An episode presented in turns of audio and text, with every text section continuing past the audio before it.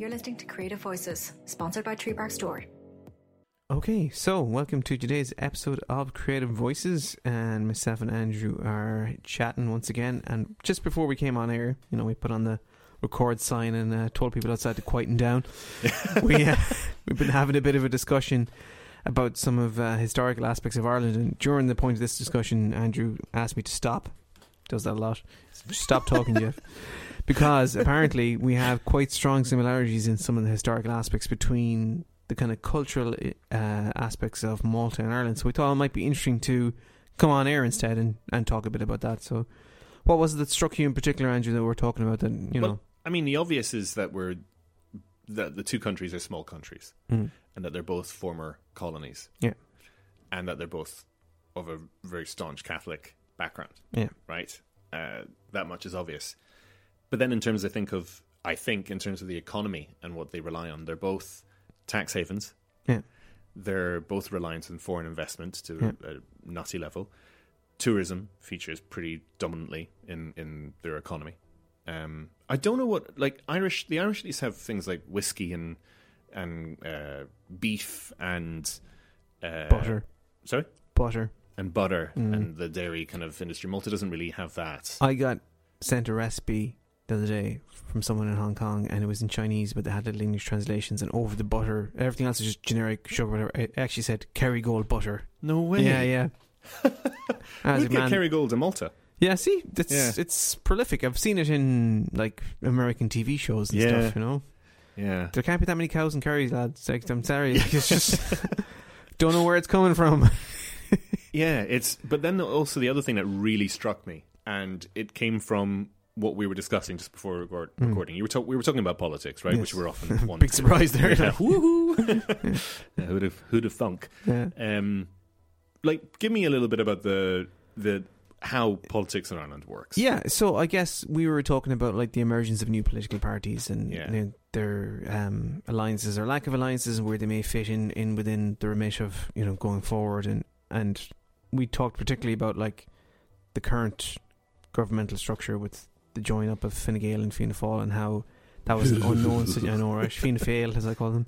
Yeah, um, you know, this current emergence of something that they never thought was likely, and have, and I would imagine they've beaten the drum for that for many years of saying like, oh, you know, we're against them, we'd never, like, we're totally different, even though we're mostly the same. yeah, And I, I'm I'm pretty sure I remember other political elections throughout the year when I was younger and paid less attention, where it was very much like, don't vote for them, vote for us because we're the opposite. And now here we are.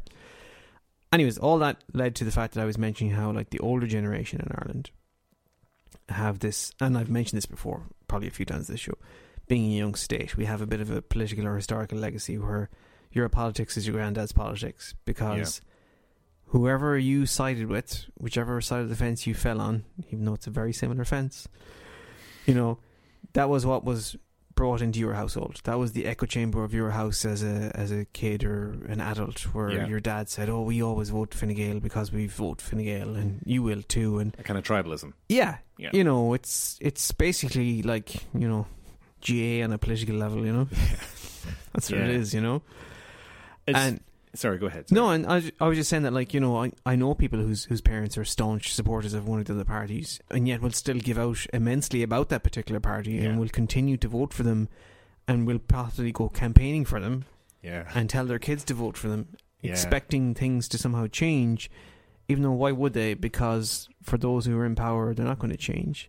Because it's their dad's politics and potentially still their, their dad's businesses and others that benefit from their politics. Yeah. So there's no real hope for change unless we change how government is formed. which is a that's a big statement. It's a big we ask. Have a whole Yeah. conversation about about that. Um, but that struck me when you were tell telling me about that, just how similar that that is to Malta as well. So we, Malta shares in common the the mindset, the political mindset, the tribalism. Hmm. Um, in Malta, it's a bi-party thing. So I know, in, at least in Ireland, you've got you've got Fine Gael, Fianna Fáil, Sinn Féin, People Before Profit, Social Democrats, Green Party, Yeah.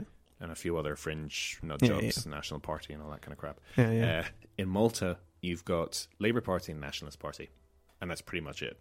well, So you're only ever really choosing between the two. whenever you've tried, there was uh, Alternattiva Demokratika, which I think, as the name implies, democratic. No, well, tell me what's their politics? um, was like a third kind of Yeah. Option that's never had any real footing in government. and legacy wise, like, who like did the Labour Party come about after the Nationalist Party, or I mean, much like Irish history, as you were, you were telling me, I mean, that's an episode in itself. Yeah, and yeah. I'm probably not the best qualified person to tell you. I can tell you that the current incarnations of the parties, well, throughout his, so Malta got independence in '64 or five. Okay. Ireland, forty? Ah, God, gotta get myself in a That's lot of trouble yeah. here. a while ago. Well, depends what way the like the state was formed in the late forties, but we were like technically a republic from the twenties by name, if not by dint. Right. You know the Irish, and then you have the Irish Free State, and let's just say we lost the counties up north Yeah. in the twenties. Okay. and we had sort of versions of it after that. But as, as a state, as a fully formed state, only since '47, I think. crisis on my friends who are listening to this now who know, and are just like You're horrified. gonna get your fucking ears chew- Yeah. chewed off. But um, so they're both quite young countries as well. yeah. Really, when you look at it very that way. young for Malta, like Oh yeah, yeah, absolutely. They they and I mean the history is really a rich, interesting one, right? But Mm. the similarity similarities between the two, and I this struck me. I was reading a, a book by Fintan O'Toole, um, the journalist who I really. Yeah. like, uh, called Ship of Fools, and it talks about how corruption and stupidity yeah, crashed the Celtic Tiger. yeah, Um, and it's just it's funny that during Ireland's kind of formation, people like Charles now is it Charles Haughey or Hawkey hi. Haughey Yeah, Charles Haughey he was hawking a few things as well, so you could call him Hawkey if you like. I'd say. yeah him and then his uh, successor Bertie Ahern I think it was Uh, yeah, I think so. Did we not have? Cer- certainly Albert Bertie Ahern was was his was his um, protege Yeah, anyway, um, they kind of introduced this. I keep using the word neoliberal, but Yeah. they introduced this kind of um, selling off elements to foreign entities, bringing in foreign investment. They would call it, uh, all with the backhand envelopes and the, Yeah.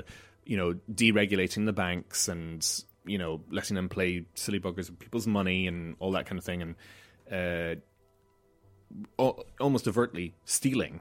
yeah. I mean, they uh, Haughey, Ho- Ho- Hawkey, Charlie Boy Charlie Boy. stole Yeah. from the state, right? Yeah, Um.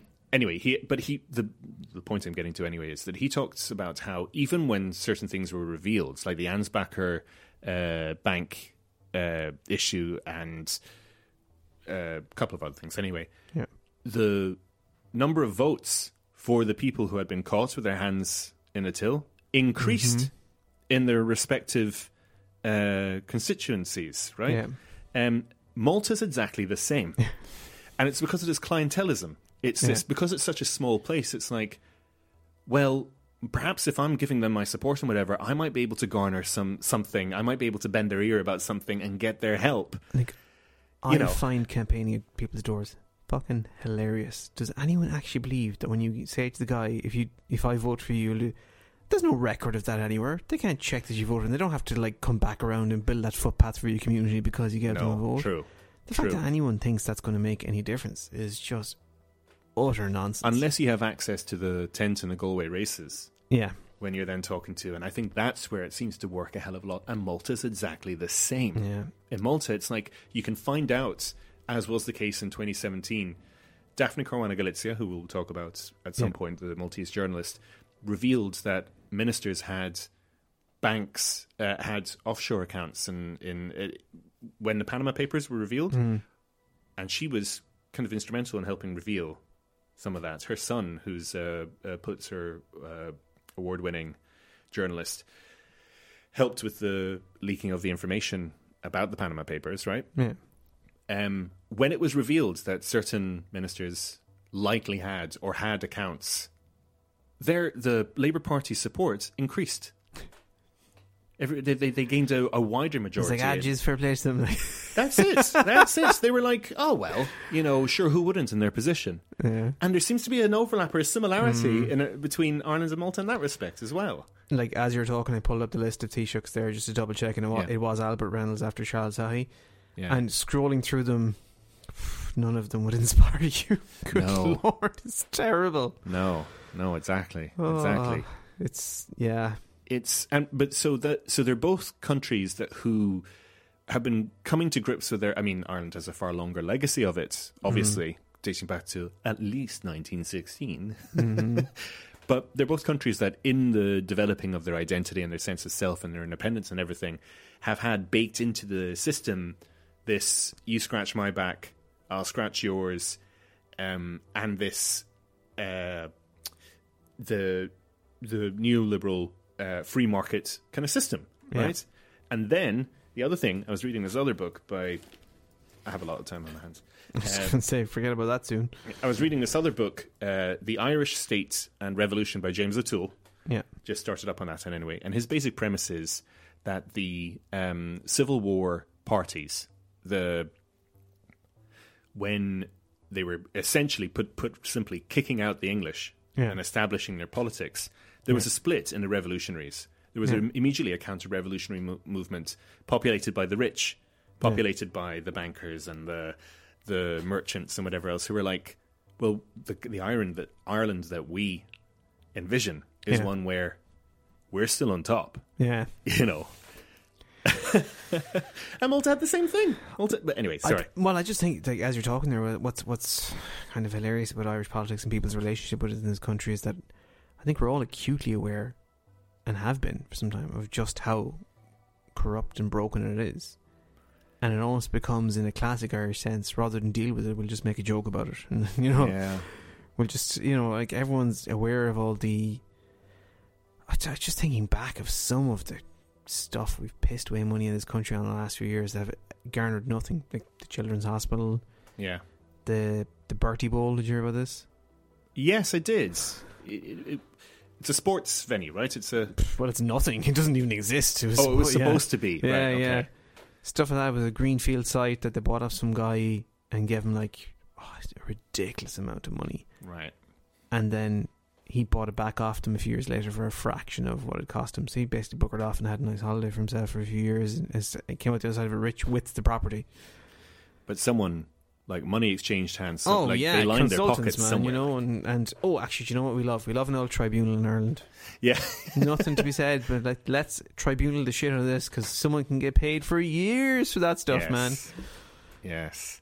Well, that's but that's oh my god, the similarities are so striking between the two countries. It's just nuts. It's like Do you know like when you, you watch a movie and then like people are like, oh, we just have to get this information to the press. You're like, uh-huh. uh And then what happens? Because if this is Ireland, nothing, absolutely nothing. the same kind of cynicism pervades Malta. The sense like, well, that's just the way it is, Yeah. and for the most part, it's like, well, make you know, extract from it what you can for yourself. yeah, Um, and so Malta as well, much like Ireland, there's that that sense of they will have the tribunals or they'll have the Hmm. um, what's the other word that they they had the inquiries and stuff and whatever for it, and fuck all comes of it, yeah, like absolutely nothing. And then, and like I said, I'd like to touch. It's such a big subject, um, Daphne Caruana Galizia. It it may require more than one episode. I don't know. Mm. Um, but she was trying to reveal this yeah. to the people um, in, on her blog, which was the most more widely read than any of the main news outlets. yeah.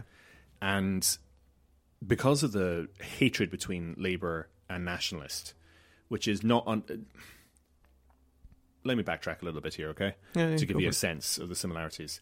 Ireland has never had a left wing progressive uh, party Mm. in government. It's always been a conservative party. Yeah. In Malta, Labour claims to be a left wing party. And it does a lot of the pink washing. So it's in favour of like um, gay rights and trans rights. So it's socially it's progressive. And abortion and what Malta doesn't have an abor- have abortion. Um, uh, so they're in favour of that. But in terms of how the system runs, the the money minded um, inequality kind of setup, it's as conservative as any party that's been in government in Ireland, Yeah. right? So there is no real left. Yeah, yeah. They'll claim to be socialist left. There's none of left. that there. Um, another similarity between the between the, the, the two countries. Yeah. Um, But you were telling me before we started that you know some of your friends, plural, Yeah. um, might have parents who will, you know, you mentioned it, you know, just earlier when we were chatting, but it's Yeah. like they will rail against their own party, Yeah, oh yeah. but yeah. still vote for them to keep. Why is that? Do you think? I don't know if it's a, a belief or a mindset that because, and I think this stems back to what I was saying about like because we've never had a government that's been formed from anything other than the main parties, yeah, that maybe in some way they think that you know it would be a waste of time to vote any other way because no one's going to really get into power and no Yeah. one's going to progress change because no matter what you do it's like how we all sat back and watched in amazement as Trump got elected, you know? And then we are like, right, well, we've had four years of this lunatic, but surely at the end people will cop on and and then how many votes did he get? yeah. He still got. He actually increased his voting. There you go. Yeah, There you crazy. I don't go. know the exact number, but you I know know, it increased. It's it's millions. It's literally millions Yeah. of people, yeah, and I think that's the same thing too. Like there was this kind of notion in Ireland when Fianna Fáil went out of power in about like 2011 or what, where they had ruined the fucking country. Yeah. Between like Bertie was Taoiseach from I'm looking at it here from 97 to 2008, which is quite a long time. yeah, yeah, You know, it's long enough for one person to have quite an impact. yeah. Um, Definitely. So right up until the crash, Yeah, yeah. basically. Yeah. He's basically steering that whole thing, you know? yeah. Uh, The, the uh, ship of fools. That's, yeah. And that book's about. this is a man who like was openly mocked on public radio by the likes of Gift Grub and stuff at the time for he's essentially a clown, to be honest with you. Essentially, was it? He's essentially a clown, you know? Right, Like, yeah. It's it's he doesn't even have he's not even a figure who sh- seems like they should be in charge of anything, you know? The man And yet he's, he's still called on for his opinions, though, isn't he? Like they still bring him on to like TV and stuff to ask his opinion. But it's like, you know, would you ask a chef who's terrible but has cooked a lot of meals to cook you a meal? That's effectively what they're doing. They're like, but he's cooked a lot of meals. You're like, yes, but they were all shite. yeah, exactly, exactly. But get him in here. He's worked there for a long Yeah. time. You know, he knows what he's doing. You know, Yeah, he's been consistently bad throughout. You know, yeah. Um, yeah. yeah, and then Brian Cowen, who t- flew to a man. Sorry. Know- I'm learning through you. Yeah, yeah, Like, I'm- yeah. I'm- so, I'm- like, look, like I finished college in 2003, so I emerged into a, a country that was supposedly on the up, and and Yeah. then like the cracks started to show very quickly, you know, Yeah. and it was just thankfully I'd kept a level head throughout. Like I, I had friends who were buying houses, and and I say houses as in friend, a friend who's buying houses at the time and stuff, not like friends buying houses plural. right. Yeah, people yeah. who are in, invested in multiple properties, and people like telling me wow. I'm in my twenties. Oh, you should buy a house. Buy a house. Yeah. You know, as as the prices went up and up, and then the property market fell apart. Yeah. But th- they essentially ruined the country. Oh yeah. You know, destroyed it. And then like people were like, "Oh, that's it. Get Fine Gael in there. They'll they'll sort that out." Was the, the mindset? And they, I think they had their lowest ever um percentage or number of seats, whatever, when when Fine Gael came in in 2011 Yeah. and there was a lot of like supposed backlash and supposed anger, like lip service to all this for people like, oh, we'd never. And then they laid low for seven or eight years, and Yeah. here we are again. Here because we are again. People have these terribly short memories, That's even though weird, they're isn't it? still paying, literally paying the debt. You know, the interest on on the problems that they caused. But what do you think? Like, so explain something to me here. In Malta, you continue to vote for your party.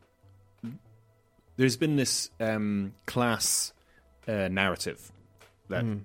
just uh, to some extent is true and some extent isn't. Is that if you're a nationalist, you're usually if you're not of a religious bent, because the church and the nationalists were very closely tied Hmm. together. Um, Another issue we had here as well. Like, Yeah. you know, Yeah, and I want to hear a little bit more about that. Yeah. Um, so if you were if you weren't religious, so by by way of example, um, I came from a nationalist family, right? Mhm. My my dad's mum, my Yeah. grandmother, went to church every day, Yeah. right? She and her sister, um, and they were. Uh, I mean, he wasn't like absolutely. Ab- he wasn't from an abjectly poor family, but Yeah. he wasn't from a well-off family either Yeah. right? And it was they voted nationalist because the Labour Party that claimed professed to be representative of the working class and whatever um, was quite thuggish. Yeah. They were so, like I said, Maltese history is basically, cut a long story short, the times that the Labour Party were in power, Yeah. and uh, I'm thinking in particular of when a guy called Dom Mintoff was Prime Minister of Malta. People dis- were disappeared. People Yeah. showed up, you know, chopped up in wells, and you know he enraged. He was kind of he was a Trump-like character Yeah. basically. Um, he severed ties when he had arguments with a lot of the Western countries. He formed really close ties with uh, China, with Libya and Gaddafi, um, and with Russia. And he had a- he, he was basically he led the party. The party had a very um, almost totalitarian measure to it, and he, he had his cronies burn down the Times of Malta building. He had them uh, storm the o- opposition's house, um, uh, punched the wife, um, chased the kids out the house, and everything like really horrible stuff. Anyway, so those are the two parties, and the When was this man in power, roughly? the eighties. Okay. Another similarity. Yeah. the eighties were fraught in Yeah. Malta. Yeah, there were shootings, there were bombings, there was all of that. Like it was absolutely fraught. It almost seems like a rite of passage for a country coming out from under colonial rule. I know, right? Um, I've lost where I was going with that, just by way of giving you. But you were, I think, evincing the the the differences and yet similarities between. yeah, because I was going to ask you. Yeah. So when people in Malta vote for the their respective party because their parents voted for the party and whatever else, it's because of this class sense of like Mm. I'm fighting for my class in a way. Yeah, yeah. Why is it in Ireland that they keep voting like Fine Gael and Fianna Fáil still have this following? Although Sinn Féin recently have had an uptick, but why? Like, who are they voting in opposition to? Or give me a little idea about that. I, I think it it just goes back to the historical bent again. You know, it's you know being the two oldest parties. All right, so it's just they've been here long enough. I I genuinely think so. Like we've always had these in Ireland instances of two sides of the fence and yet quite similar. Yeah, You know, we had that Fine Gael and Fianna Fáil like forming in the 40s and 50s as parties and stuff like that. hmm Like before that, we would have had you know the pro and anti treaty people. Yeah, who would have come from the same group originally and then split. And before that, we probably would have had, like, say, instances in World War One where there would have been people who would have gone to fought for war in the war for the British with the belief that that would earn them the right towards better rights, and then the people who would be totally against supporting them in any way. right. And then before that, we would have had, you know, there's a classic kind of treasure to your class by taking the king's soup, as they call, it, you know, and Yes, all, all this kind of stuff we we we've been doing this for years, man. We've been doing this for hundreds of years. Where Yeah, there was classically the struggle between like doing what you need to do to keep your family safe and being seen as like being Yeah. loyal to the state. But I think, from a political sense of view, it it was there was no real major difference in the forties and fifties between them.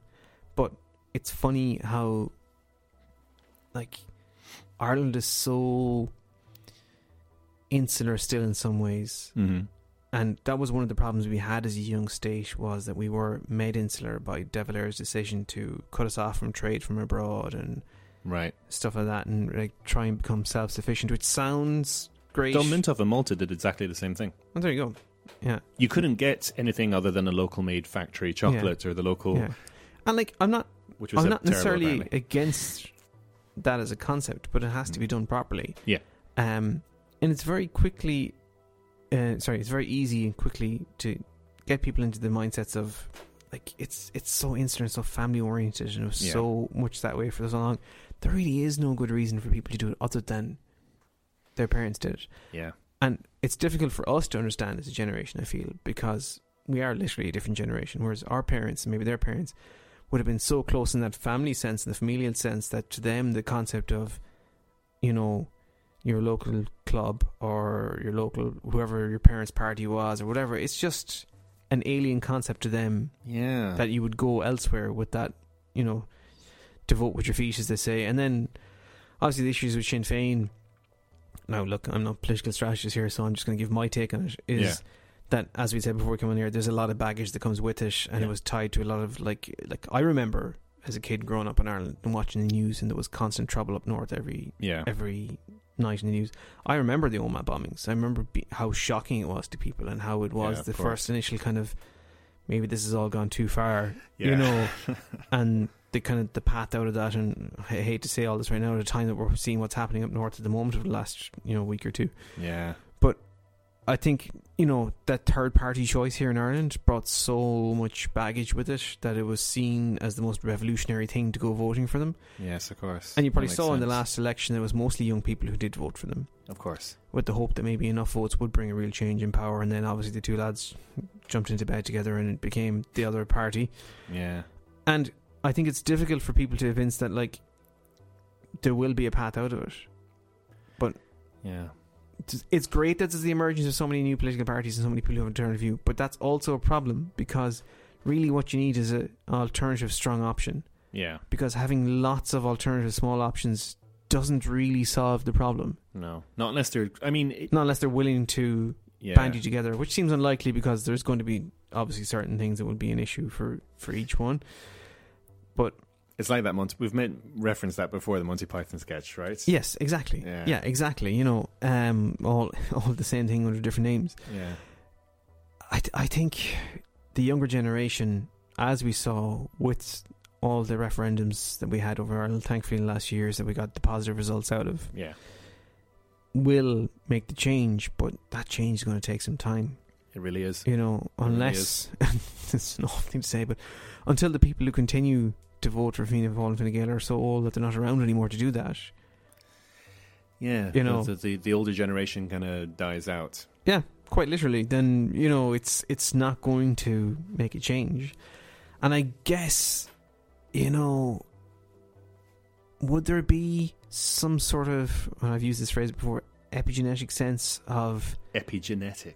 they were there in the early days they were the founders of the state they were the ones who gave us everything that, that people have this kind of sense reverence, of like like, reverence that Fine Gael, Fine Gael, Fine Gael and Fianna Fáil represent old Ireland and classic Ireland, and we got our independence and all this kind of stuff. Do they have some sort of mental emotional draw, tie like- and nostalgia tie that just brings them back, and the mm, concept of voting for some other party, some other changes who we are as a country, yeah. as if every goddamn country in the world doesn't change it every day, anyways. You know? Yeah.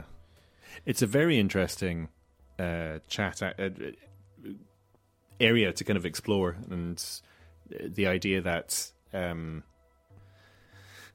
that I'm trying to think of the best way to word it, really, but it's like.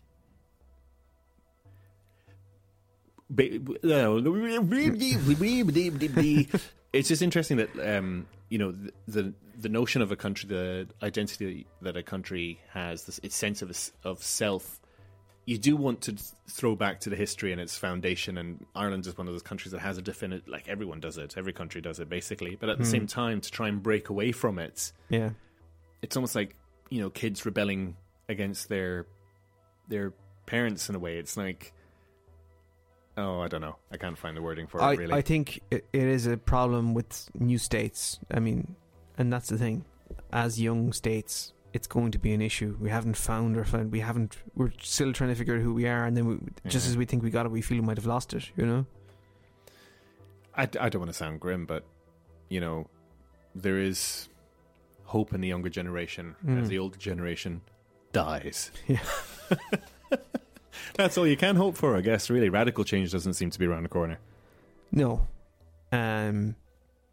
It seems more like evolution than revolution, to be honest. You know, and that just seemed to be the case, especially in a political sense. Where Evolution, not revolution. That's a good point to yeah, round that up on. You Actually, know? I like that line. Evolution, not revolution. I mean, I'm all for a revolution. yeah. You know, you need a critical mass to achieve that. think about it this way. I often thought like how weird everything has been in the last year or two in this kind of situation we all find ourselves in. And yet we've adu- adjusted to the new normal as people keep calling it. That's fine. But imagine if you from two years ago got a Mhm. brief glimpse at the moment of what's going on, you wouldn't have a goddamn clue what's happening. Yeah, And you wouldn't recognize the world it is. So then show what we have right now to someone from the 40s and they wouldn't have a goddamn clue either. no, You know? absolutely, absolutely. like 70 years in some ways like 70 years as a state to have gotten to a point where at least thankfully we did vote you know yeah, the the referendums you're talking about. yeah yeah. like thankfully we got the right results there, and it's kind of a proud moment in some ways that like we were one of the first places to have that happen. You know, it's Yeah. just Oh, if definitely. nothing else, at least we got that one right. Yes, at least you know, that's an indication, a flag, a yeah. milestone for hope. You could do an old brown envelope tour of Ireland. You know, you could go to all the hot spots and more than the Galway races for all the deals and the shaky handshakes from Ed. You know. Yeah. Oh, that's our alarm. Oh, there we go. That's our timer that was gone. good timing. Okay.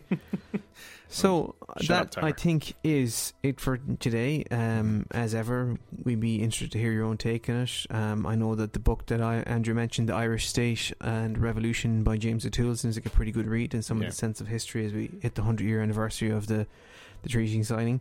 And also, Ship of Fools by Fintan O'Toole. O'Toole. Another O'Toole. Yeah. What is it with the I O'Tooles? don't know. They're prolific. All right, guys. Thanks so much for joining us again today, and we will catch you next week. Thank you very much. Bye bye.